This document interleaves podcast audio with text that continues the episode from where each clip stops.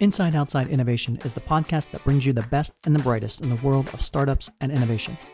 I'm your host, Brian Ardinger, founder of InsideOutside.io, a provider of research, events, and consulting services that help innovators and entrepreneurs build better products, launch new ideas, and compete in a world of change and disruption. Each week, we'll give you a front row seat to the latest thinking, tools, tactics, and trends in collaborative innovation. Let's get started. Welcome to another episode of Inside Outside Innovation. I'm your host, Brian Ardinger, and as always, we have another amazing guest. This week, we are live from the Fall Experiment Conference here in Milwaukee, Wisconsin. And today, with me on the show is Nancy Wang, head of product at AWS Data Protection. She was formerly with Google, and she's the founder and CEO of a nonprofit called Advancing Women in Product. Welcome to the show, Nancy. Thank you, Brian. Thank you for having me here. As some of you may know, Wisconsin is where I grew up. So, grew up in small town in upper northwestern Wisconsin called Menominee. And it's there that I grew in love with the Midwestern lifestyle and also with the Midwestern culture. So, part of me working out on the West Coast and coming here is that love to bring more of the West Coast mentality and Silicon Valley entrepreneurship to the Midwest area. And you've been doing it for a number of years. So you've got a broad experience of building products for some of the biggest and best companies in the world, Google, and now you're working at Amazon. But one of the key aspects of why I wanted to have you on the show is to talk about your nonprofit and the idea of how do you create a more diverse tech environment. Let's talk a little bit about your nonprofit. How did it come about and uh, what is it all about? I founded Advancing Women in Product, or AWIP for short, in 2017. And the reason behind that was, you know, I found myself as one of the only women in the room. Even though I had a great community of male mentors and sponsors and also managers, who moved me forward in my career. I wanted that touch and connection with a female who I could look up to. And so that was really the idea and the mission behind founding AWIP was that I wanted other women in the next generation not to have the same diversity uh, challenges as I faced moving forward in my career, whether it was starting out at the US government, working for a Department of Health and Human Services, or moving to Google, then a venture backed startup, and now Amazon.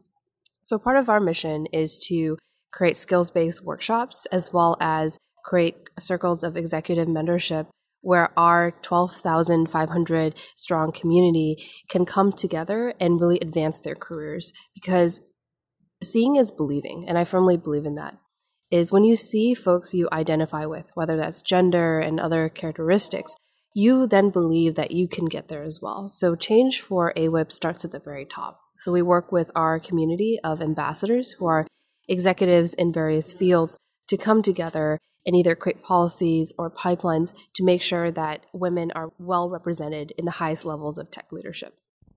Recent statistics I've seen is you know, less than 25% of people in tech are female or underrepresented populations. Why do you think that's been the case, or I don't think it used to be the case. Like in the 50s, it seemed to be that there were a lot more women and folks involved in technology, and some of the leaders in technology themselves were women. And how has this changed? Why do we think that we're in a situation like this where we have to restack the deck, so to speak? It comes down to where the pipeline is coming from. So let's not forget that the first computer scientist, Ada Lovelace, uh, was a woman.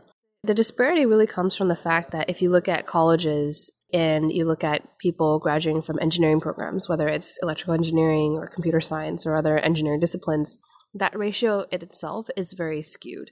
So when you have folks who companies either when they're hiring for their positions need for a specific role, right? That already starts to limit your candidate profile. And that only grows worse because as folks move through their life stages and we hear companies are only just starting to become more flexible in, let's say, maternity leave or family leave programs. That, again, also contributes to some of the attrition that we see as women become more senior in their careers and move up the ranks to the point where studies show that less than 10% of women are in the C suite or in the most senior levels at a company.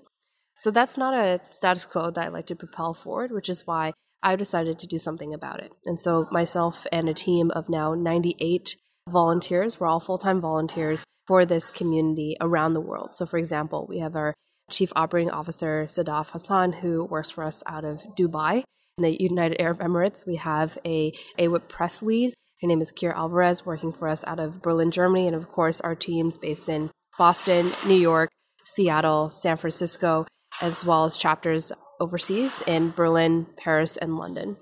With that said, you did not hear me mention a Midwestern city. And it's for that reason that I'm here today, is that I would love to, with the momentum of 12,500 people, as well as the now over 200 executive ambassadors we have within AWIP community, I would like to change that as well. It's an amazing story, just the fast growth that you've seen. Take us back to the early days, a couple of years ago, when you thought of the concept and said, okay, I want to pull a group of folks together to make this happen. What was that like, and, and what gave you the capabilities to kind of pull that together, and what was the early gestation of that? You should have seen me, Brian, in the early days. I was hacking away at Squarespace, creating our first website, literally, and we weren't even alive on any of the social channels. It was honestly by a great friend of mine who referred us to our first executive ambassador, Ron Hirson, who was the chief product officer at DocuSign.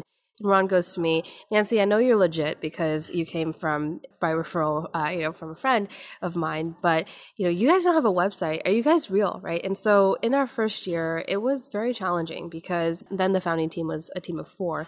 All of us had full time jobs, whether it was at Google, Amazon, or Facebook, and et cetera. And trying to build a community, trying to prove our differentiation because the world of diversity inclusion is large. And so many organizations, at least to corporations, can tend to have overlapping missions or objectives.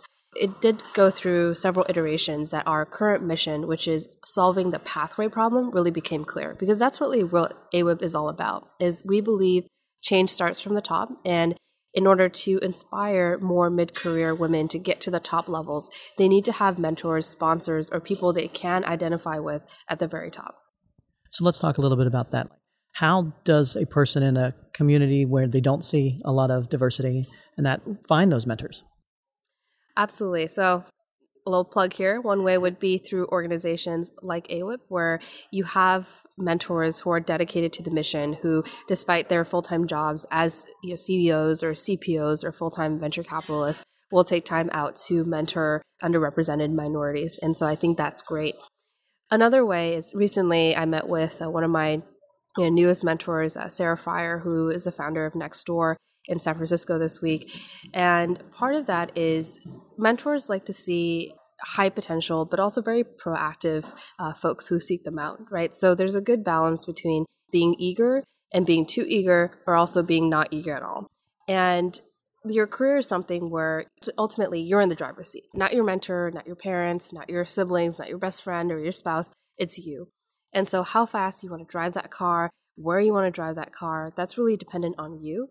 Mentors essentially are simply guides. They help you avoid maybe pitfalls, they help you avoid that pothole in the middle of the road that you might not have seen. But ultimately, it's your responsibility to seek out a mentor. And it's also your responsibility to build that relationship with a mentor. So let's talk a little bit about some of the stories that you've learned about how AWIP has helped people grow and, and get connected into their communities.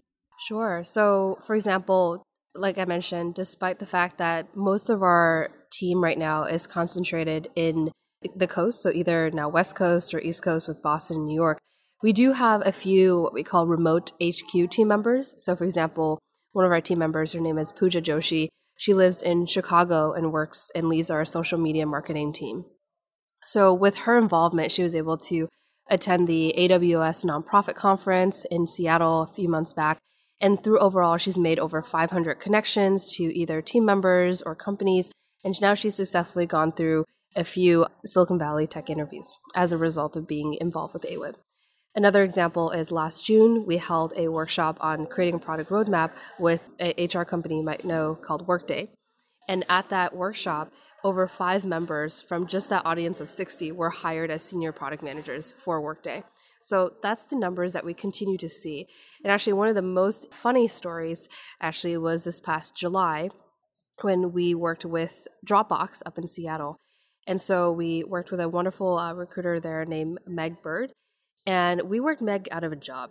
So let me pause there and explain what we meant. Meg's objective was to hire and build a robust pipeline of product professionals for the Dropbox Seattle team.